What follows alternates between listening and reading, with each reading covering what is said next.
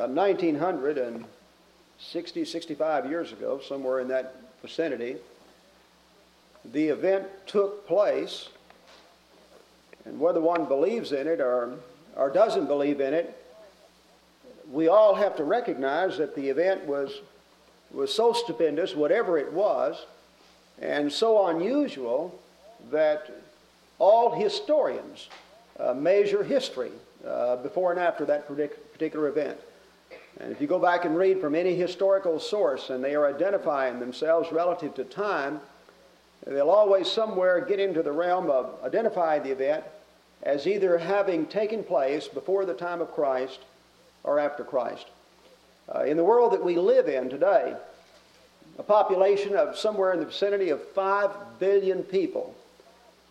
And of those 5 billion people, about 1 billion 800 million of them claim some degree of discipleship to Jesus. Notice I said some degree of discipleship to Jesus. In other words, almost 40% of the population of the world claims at least some degree of belief and discipleship uh, to Jesus of Nazareth. The closest thing that we could even compare to it would, interesting enough, be the Muslim religion. Uh, there are some 800 million people, or almost half, not quite, almost half as many people, uh, making some claim to believe in Muhammad as a prophet and in that system of religion. There's many differences between the two. And by the way, there's nothing else even close other than the Muslim religion. There's many differences between the two. Number one is the number itself, uh, with Christianity numbering over twice the, the Muslim religion. But then there's something different in the, the very nature of those who profess Christianity and those who profess the Muslim religion.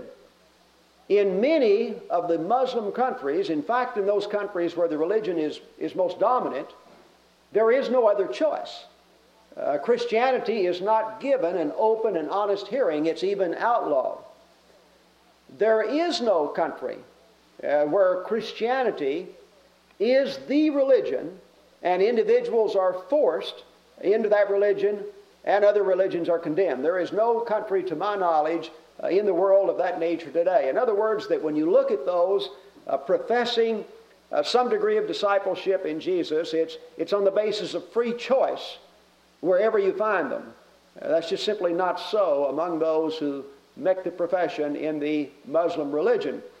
And so the very fact it stands there, at least to my mind, just staggers my brain when I can think that of 5 billion people in the world, almost 40% of them, of their free choice, have made the decision for some degree of discipleship relative to this individual, and that historians uh, measure time before and after this individual. You know, I was going to, I think I was going to, I forgot to bring it up here. Get your songbook out just a minute. And I was going to look at one of the songs that we sang before the lesson. This is on uh, number 616. Number 616. Look at the song because there is a truth there, and it's something in between uh, these two stanzas that we want to look at in our discussion this morning. All right, I'm going to read the first four stanzas, and then we'll drop down uh, to the bottom. We saw thee not when thou didst come to this poor world of sin and death, nor yet beheld thy cottage home in thy despised Nazareth. We saw thee not when lifted high amid that wild and savage crew, nor heard we that imploring cry, Forgive, they know not what they do. We gaze not in the open tomb, where once thy mangled body lie, nor saw thee in the upper room, nor met thee on the open way. We walk not with the chosen few, who saw thee from the earth ascend, who raised to heaven their wondering view, then low to earth all prostrate bend. But, despite the fact we saw and firsthand experienced none of this, but we believe thy footsteps trod its streets and plains, thou Son of God. We believe the deed was done that shook the earth and veiled the sun. We believe that angels said, Why seek the living with the dead? And we believe that human eyes beheld that journey to the skies. And the question we raise is it's a truth that we all acknowledge that no one of us witnessed the events purported. No one of us knows anyone else who witnessed the events. And yet we gather here as those who believe the events. And then the question you ask yourself within your own heart why do you believe those events?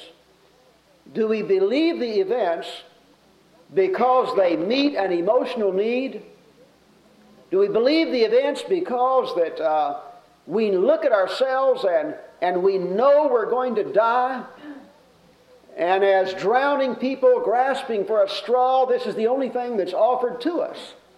In other words, there, there is no claim uh, concerning any other individual of any significance whatsoever of having died and come forth from the grave and offered the same opportunity to those that would follow him. Do we grasp in that way?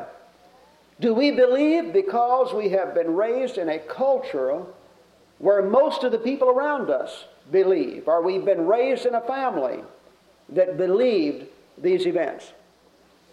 I suggest to you that of these 1 billion, 800 million souls professing some degree of belief in Jesus, much of that belief would fall into that category. Brought up in a culture where family members believed, it sounds good. It, it meets a need. We know we're going to die. It's at least something to, to grasp at. And so, for these various reasons, and maybe others, there is an element of belief there. But I would suggest to you that if, if all this one asked for in our lives was coming to service two times on Sunday and a Bible study sometime in midweek and not being too terribly bad in between those times, though, though that kind of evidence would probably motivate me to that kind of action. But that kind of evidence, just the fact that others believed, just the fact it met an emotional need, just the fact that it was at least some hope in a dying body would not motivate me to the extent of sacrificing my life, making the teaching of that man number one in my life, making it of such a nature that I lived every day of my life with the attitude of what would he do relative to the decisions in uh, this particular area, what would be his decision uh, in handling this problem, it would not motivate me to dig in my pocket and to support the proclamation of, of that information uh, to individuals I didn't know. It may very well motivate me to dig in my pocket to help build an attractive building that I was going to get to use or to build a gymnasium or to do anything that would be enjoyable to me personally and my family, but it wouldn't motivate me to do the other. By the very fruits of what I see in Christianity, I cannot keep from believing that most of what is called belief in Jesus comes with that kind of evidence mentioned because in the fruits, I see more of some of these things I talked about than of what I hear him calling for from the pages of this book, and that is a loss of life, a denial of self, a picking up of the cross, a willingness to sacrifice yourself even to the point of death itself And even with the statement that denial of Him in any sense would result in denial of ourself. I believe it's very important to do in, for yourself, in a very concrete way, something that we'll just introduce in a very shadow way in the few moments that we have this morning. And that is to become extremely serious and examine the evidence for the death, the burial, and the resurrection of Jesus Christ, and make up your mind once and for all whether it was the greatest hoax that ever hit this world or it is in fact a true fact of history. If it is a true fact of history, then I believe that we do it a disservice and ourselves a disservice in not treating it as a true fact of history and meeting all the demands that are implied in that event. Just read, got recently a new book out in the area of Christian evidences. This one's called The Best of Josh, a ready defense of the gospel. What I'd like to read uh, is just a few statements, not of some of the evidences of the event itself. In fact, in the few moments that we've got, uh, you know, about 15, 20 minutes left, that there's no way uh, the evidence would be very, have to be very shallow and very little of it if we was going to examine it in that amount of time. So I thought it might be more impressive, and, and since the time is so limited, and since there's so much to examine, to just read you some statements from outstanding historians and outstanding lawyers who have examined that evidence and the observation that they have made. Professor Thomas Arnold, uh, 14 years headmaster of rugby, rugby, author of a three volume history of Rome, and holder of the chair of modern history at Oxford, well acquainted with all, with the value of evidence, makes this statement. And so here's a professor, uh, Oxford University in England. I know of no one fact in the history of mankind which is proved by better and fuller evidence of every sort to the understanding of a fair inquirer than the great sign which God has given us that Christ died and rose again from the dead. Brooke Foss Westcott, another English scholar, said, Taking all the evidence together, it is not too much to say that there is no historic incident better or more variously supported than the resurrection of Christ. Professor of Ancient History Dr. Paul Maier at Western Michigan University concludes if all the evidence is weighed carefully and fairly, it is indeed justifiable, according to the canons of historical research, to conclude that the tomb in which Jesus was buried was actually empty on the morning of the first Easter. And no shred of evidence has yet been discovered in literary sources or archaeology that would disprove this statement. Lord Caldecote, Chief Justice of England, writes His resurrection has led me, as often as I have tried to examine the evidence, to believe it as a fact beyond dispute. Dr. Simon Greenleaf, outstanding lawyer, writer of a treatise on the law of evidence, Greenleaf examined the value of historical evidence for the resurrection of Jesus Christ to ascertain the truth. He applied the principles contained in his three volume treatise on evidence. His findings were recorded in his book, An Examination of the Testimony of the Four Evangelists by the Rules of Evidence administered in the courts of justice. Greenleaf came to the conclusion that according to the laws of legal evidence used in courts of law, there is more evidence for the historical fact of the resurrection of Jesus Christ than for just about any other event in history.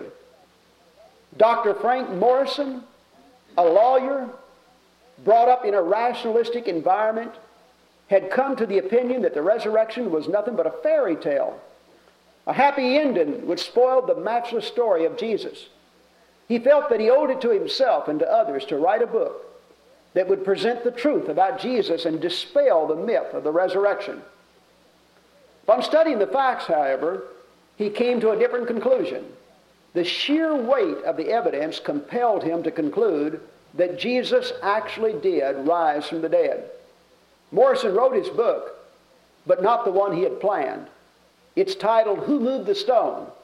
The first chapter, very significantly, is called The Book That Refused to Be Written. C.S. Lewis, literary scholar, Cambridge University, former atheist, when writing about his conversion to Christianity, indicated that he had believed Christians to be wrong. The last thing Lewis wanted was to embrace Christianity. However, early in 1926, the hardest boiled of all atheists I ever knew sat in my room on the other side of the fire and remarked that the evidence for the historicity of the Gospels was really surprisingly good. Rum thing, he went on. All that stuff of Frazer's about a dying God, rum thing. It almost looks as if it really happened. To understand the shattering impact of it, you would need to know the man who has certainly never since shown any interest in Christianity. After evaluating the basis and evidence for Christianity, Lewis concluded that in other religions there was no such historical claim as in Christianity. His knowledge of literature forced him to treat the gospel record as a trustworthy account. I was by now too experienced in literary criticism to regard the Gospels as myth, Lewis said. Finally, contrary to his strong stand against Christianity, Professor Lewis had to make an intelligent decision. You must picture me alone in my room, night after night, feeling whenever my mind lifted even for a second from my work, the steady, unrelenting approach of him whom I had so earnestly desired not to meet. That which I greatly feared had at last come upon me. In the Trinity term of 1929, I gave in and admitted that God was God, and knelt and prayed, and perhaps that night the most dejected and reluctant convert in all of England. Irvin Linton, member of the Supreme Court of the United States in the 1940s, author of a book, A Lawyer Examines the Bible, page 50 of all the events that I've ever examined in history, none so substantiated as the death, the burial, and the resurrection of Jesus Christ. You know, as you read that, and, and I could continue to read on, and you say, how could this be? At least I do. And then I think that, that here are all these historical scholars uh, here are lawyers. Here are atheists. C.S. Lewis is one, I could quote others, who examine the evidence and not only came to believe it, but they made extremely strong statements. They said of all of the events to happen in history, none so substantiated as this event. And you say, if, if the evidence is so strong, so absolutely overwhelming, what is happening in our society? Why is unbelief on the rise and belief on the demise? How has Jesus and Christianity and God been outlawed from our public school system? How is it that you can read the, the textbooks, uh, the history, the social studies books, the science books in, in our school system in this land where over 70% profess discipleship in Jesus and never even be aware of the fact that Christianity is significant at all in our society. How is it that you could watch the TV and never once in any program that you watch see a family going to church to worship God? See a couple making decisions about their life or about their children based on the teaching of this man. See, decisions about morality based on the teaching of this book, despite the fact that we live in a country where the Constitution was primarily framed on the principles of the teaching of the man of Galilee. How come? That's interesting. Are there historians who reject him? Are there scientists? Are there lawyers that reject? If the evidence is so overwhelming, why do so many reject? And I think this is a problem for the minds of many. On the one hand, they hear statements like this, and on the other hand, there are so many that reject, and they say, well, how could it be that strong? And so many reject. I don't know.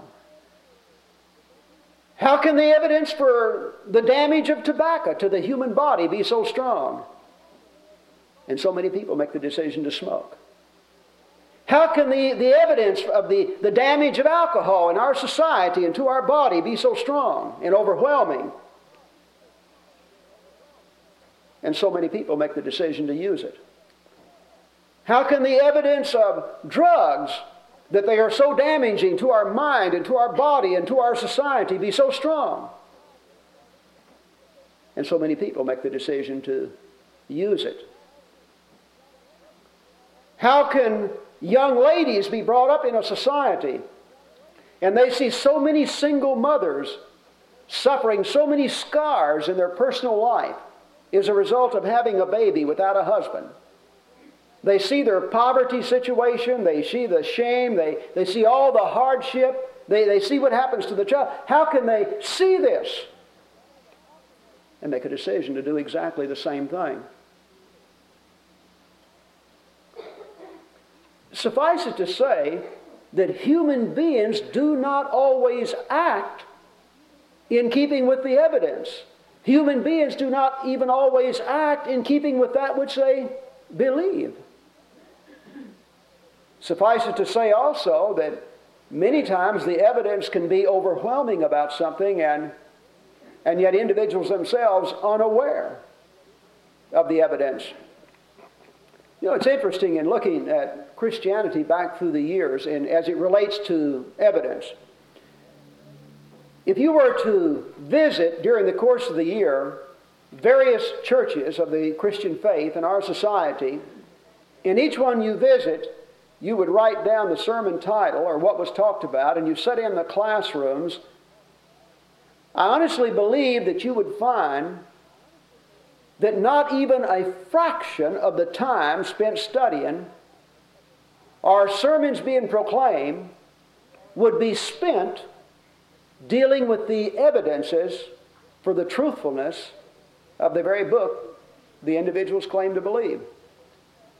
And yet it's interesting here because in its inception, as Christianity had its birth almost 2,000 years ago in the city of Jerusalem, in the very city where they crucified Jesus, 3,000 people obeyed 50 days after his crucifixion,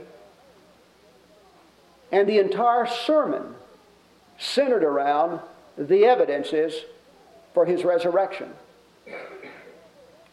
And in the historical record that we have in the New Testament of the movement of the early church as the apostles took this message, recorded in the book of Acts, as you delve into the parts of the individual sermons that are proclaimed and follow the apostles and see the thousands upon thousands of people are converted, you have to be struck by the fact that without exception, the message was always presented from the standpoint of offering the evidence to prove the record itself. You simply do not find the sermon in the book of Acts asserting that Jesus is the Christ and telling people to just give their heart to Jesus or let Jesus come into your heart, if, or if you're really sincere, the Holy Spirit will come in you, or something of, of like statement. You simply don't find those statements in the book of Acts. Nor do you find preachers standing up in the book of Acts and say, well, to become a Christian, you need to believe, repent, confess, and be baptized. You don't find that either what you find is a constant debating and arguing and presenting of the evidences for the resurrection of Jesus.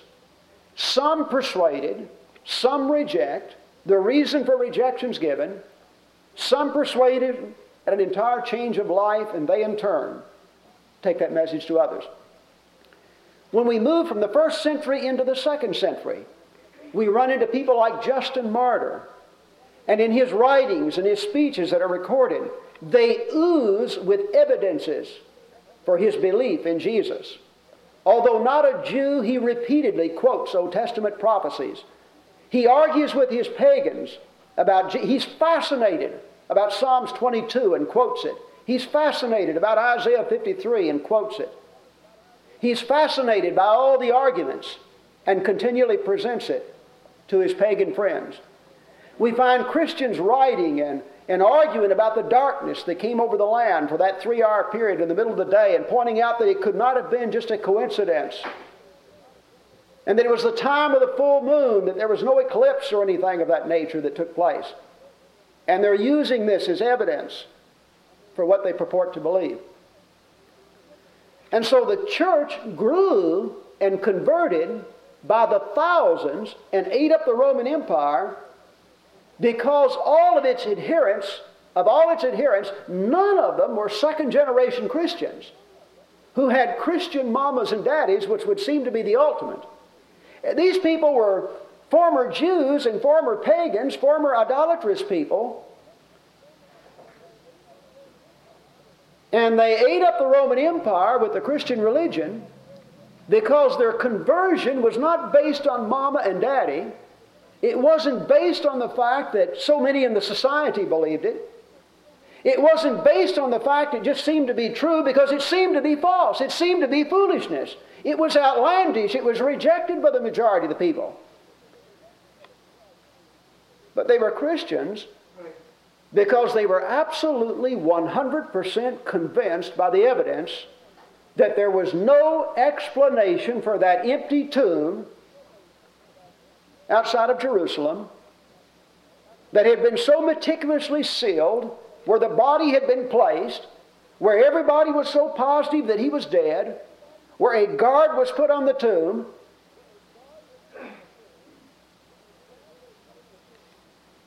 And three days later, it's empty. And these scared, cowardly disciples of his who had fled in unbelief at his crucifixion are now so absolutely bold and aggressive and assured and argumentative and debative and so full of sophisticated reasoning not to mention the miraculous tied in with it, that they're literally turning the world upside down. And so Christianity begins to eat up the Roman world. And then it begins to philosophically eat up the world. And when it came to this country from Europe, it took precedence in this country. What happened? After several generations, we reach a point where believers have parents who were believers, who in turn had parents who were believers. And so we find people brought up in an environment and in situation where most of the people around them believe and their parents believe. And there was not that compelling need on their part to challenge and to examine and to question and to have proven. And the end result of several generations of this is that we wind up and we have it all over this country of individuals that have a faith in their heart, but they're not very good at sharing this faith with others that don't have it. Because the truth is, their faith is based on their own presuppositions, their own experiences, their own family. And when you carry that out into a world like the United States has become of scientific reasoning, where individuals are taught to examine everything, to believe nothing except it can be proven, to qualify all the evidences. It just simply doesn't stack up to educated minds. Now, many of the mass will still buy into it. But that kind of reasoning doesn't stack up, and it is the educated minds that write our textbooks and edit our newspapers and write our TV programs and I suggest to you that when we point the finger at the ungodliness that comes off the tube and the lack of mention of Christianity in our textbooks and all of these works of educated people, the real culprit may be the very individuals who claim to believe that so strong and who seem so frustrated because these people refuse to believe it based on our assertion. The same evidence that converted Justin Martyr, C.S. Lewis, John Clayton, and a host of infidels and atheists and agnostics and Jews and pagans and idolatrous people from the first century all the way through will still today convert and turn intelligent, educated minds. And the only way you will ever see a change in the TV programs, and the only way you will see a change in the type of government that we have, and a change in the type of editors of our newspaper, and a change in the writers of our textbooks, is not by trying to legislate what you believe in to enforce it on these people.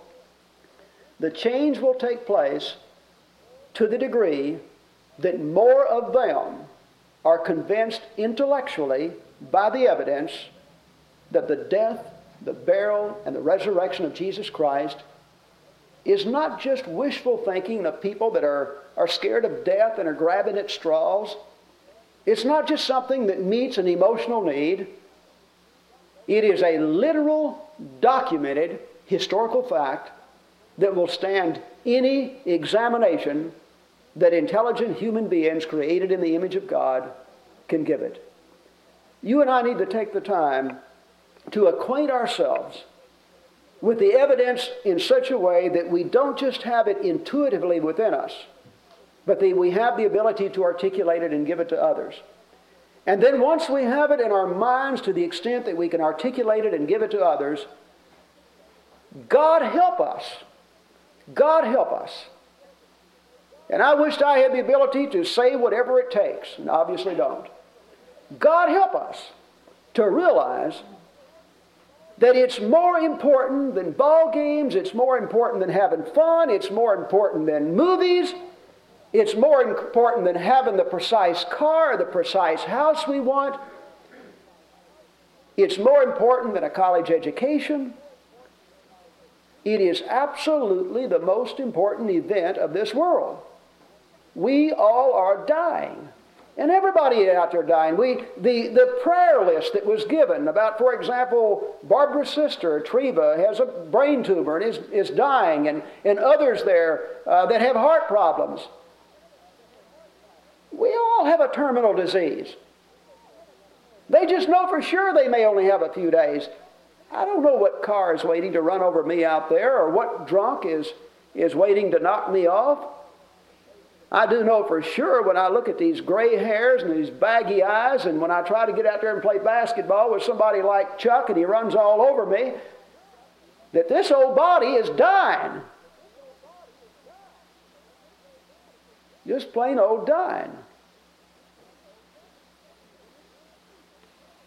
And it's crazy to get out lost in all of these freakish things out here to laugh and holler. I mean, there's a place for that. But to the extent that we, that becomes our life,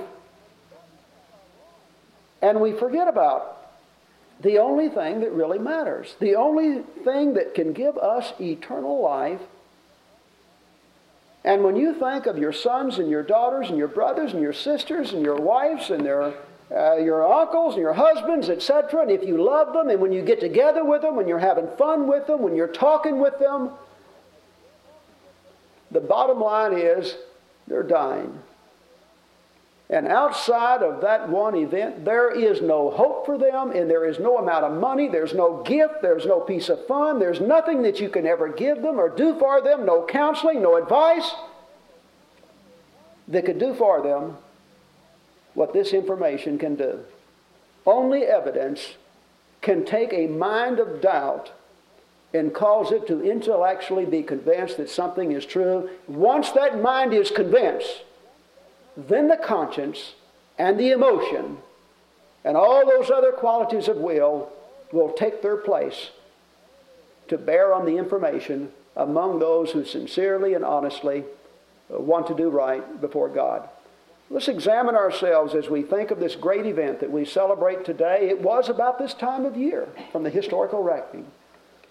that they executed the man from Galilee and an empty tomb was left behind. And it stands more important today than anything that's happening or has happened since. And if I have any hope at all beyond the grave, it lies in that event. Thank God for the prophecies written hundreds of years before the event. Thank God for a man like Paul who knew every sophisticated argument against the event and, and was converted and spent his life preaching it. Thank God for those apostles who witnessed it and came out of their cowardliness and, and were so completely changed that they were willing to go to their death in the proclamation of what they knew they had seen with their own eyes. Thank God for all of the plurality and multiplicity of evidences that allow us to examine that event and know without any doubt in our mind that you can have remission of sins and eternal life in the Son of God. And then let us thank God and give praise and song and live our lives and be concerned and not be so distracted by the things of this life that we lose sight of the most important event that's ever happened in human history. Let's conclude our study this morning. If, if you're in the audience as one that is not a Christian, God loves you. Jesus died for you. God raised him from the dead. He supported that resurrection with, with every imaginable form of evidence. I started to carry up all the books written right in the last few years on evidences and decided not to by outstanding scholars with legal backgrounds. And the book you hold, Matthew, Mark, Luke, and John, uh, the ability you have mentally to compare the accounts and the prophecies and all, if you haven't done it, do it for yourself and all those that you have contact with. If you've already done it, examine yourself in light of that information. If you're not a Christian, we encourage you to make the decision to put your trust in Him, repent of your sins, and be immersed into Him for the forgiveness of your sins. We extend the opportunity as together we stand and sing.